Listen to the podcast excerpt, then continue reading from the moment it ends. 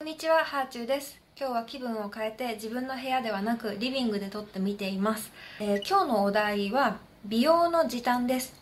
自分なりの時短の工夫をこれまでいろいろ動画の中で小出しにしてきたんですけど、美容系の時短に絞って今日はまとめて撮ってみようと思いました。一番大切なことは余計なことをしないということだと思います。自分磨きとか美容強化月間とかいろんな言葉で丁寧な美容を目指している人がすごく多いと思うんですけど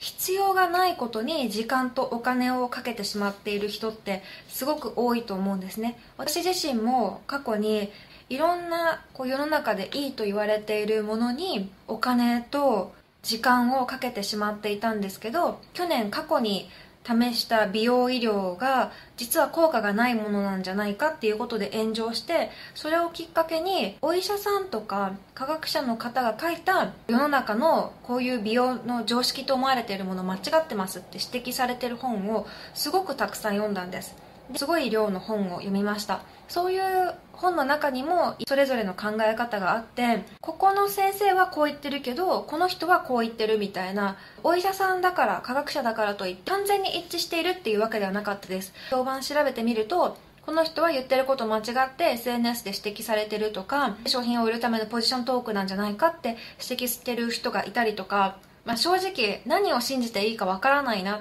て思ってるのが私の現状です。だから何が正しいかっていうのは未だに私もわからないですし科学者の方が言ってることと美容師が広めていることにあまりに差がありすぎて結構自分でもびっくりしてるんですね。意見は全員一致はしてないもののここに関してはみんな同じこと言ってるなっていう共通点がいくつもありました。この間ねちょっとまとめてツイートしたんですけど肉っていうのは揉んでも痩せたりとか移動したりしないとかね。テレビで育乳マッサージとか脇肉を胸になれって言って寄せるみたいなそんなことを結構まことしやかに言われてるじゃないですか。私もぶっちゃけ脇肉も寄せ集めれば胸になるのかななんて思ったんですけど医学的に考えてそんなことはありえないらしいです。なるほど言われてみればそうだなって思ったんですけどでもぱ繰り返しテレビとか美容師で見てたことだからえ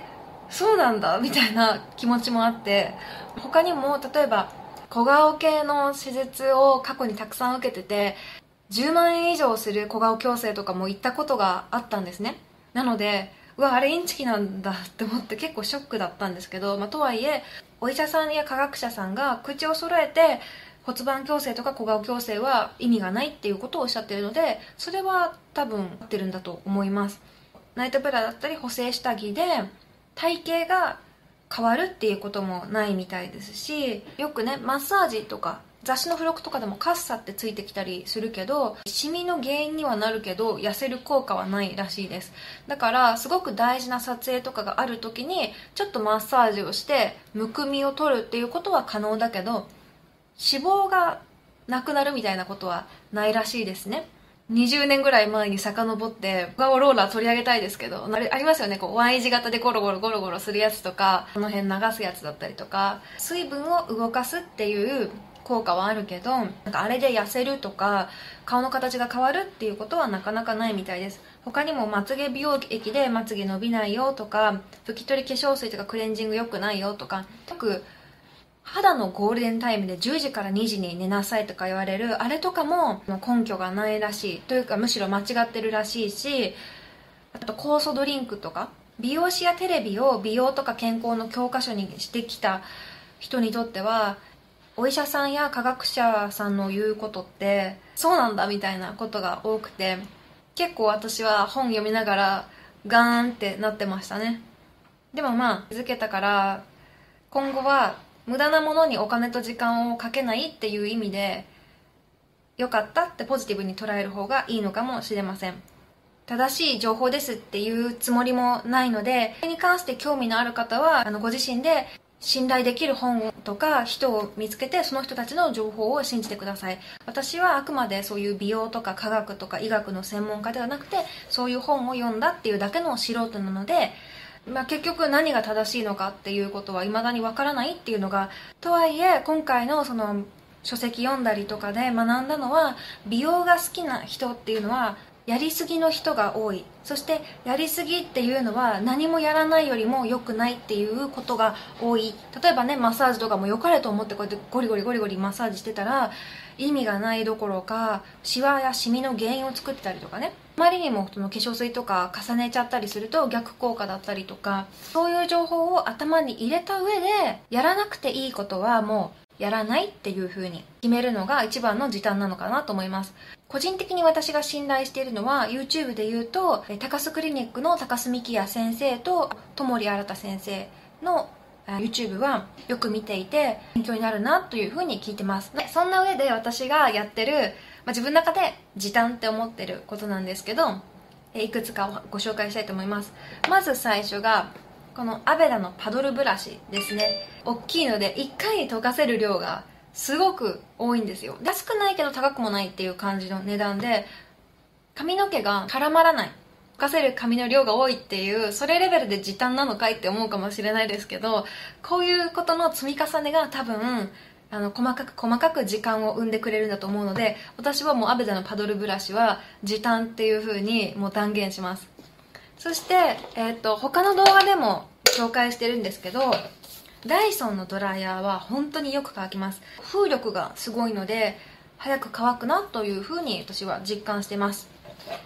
30代のメイクの肝は個人的に眉毛だと思ってるんですけどこの眉毛は眉ブリーチとか眉ティントで色を整えておくと朝のメイクがすごく楽になります。ちなみに今アートメイクとかも流行ってるんですけど私はアートメイクは個人的にはそこまでおすすめしません。本当にこう若い頃抜きすぎちゃって眉毛なくなっちゃったとかそういう人だったらいいと思うんですけど自分のそのメイクの好みとか時代の流れでいいメイクって変わっていくと思うので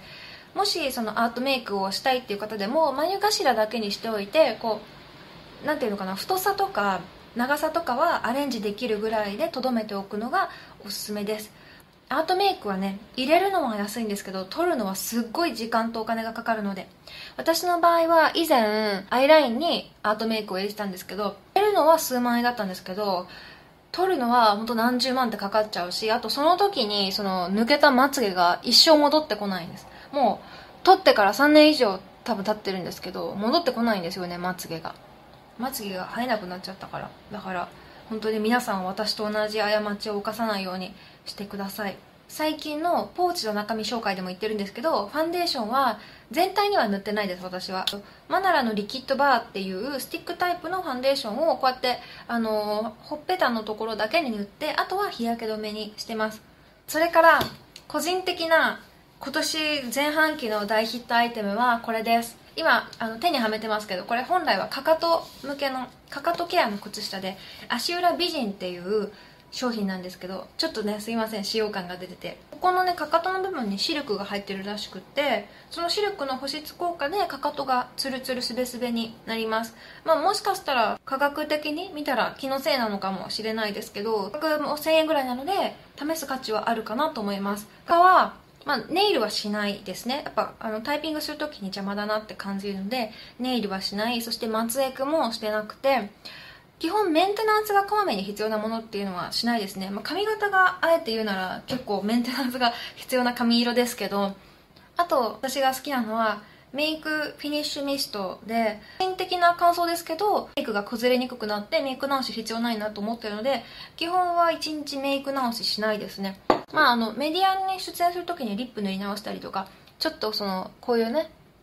ちょっと今シミができているところをコンシーラーで隠したりとかするけど本当それぐらいでメイク道具を持たなくて済むので時短どころか荷物まで軽くなるっていうとてもおすすめです。あとはカラコンもしないですね。私はずっと裸眼なんですけど、まあ、これにはちょっとだけ理由もあって私ねレーシックをしてからコンタクトが痛くて入れられなくなっちゃったんですよ。だから、えっと、2008年にレーシックをして以降一回もカラコンとかを入れたことがないんですけど試しに入れて痛くて取っちゃったってカラコンしないっていうのもある意味時短にはなってますね。はいそんな感じかな。美容の正解っていうのがわからないしもしかしたら時代によって変わる常識もあるかもしれないんですよね。そんな中で何をしたらいいのかって思った時に自分の心地よさを優先するっていうことを意識してます。こう昔はその痛いものほど効くんじゃないかとか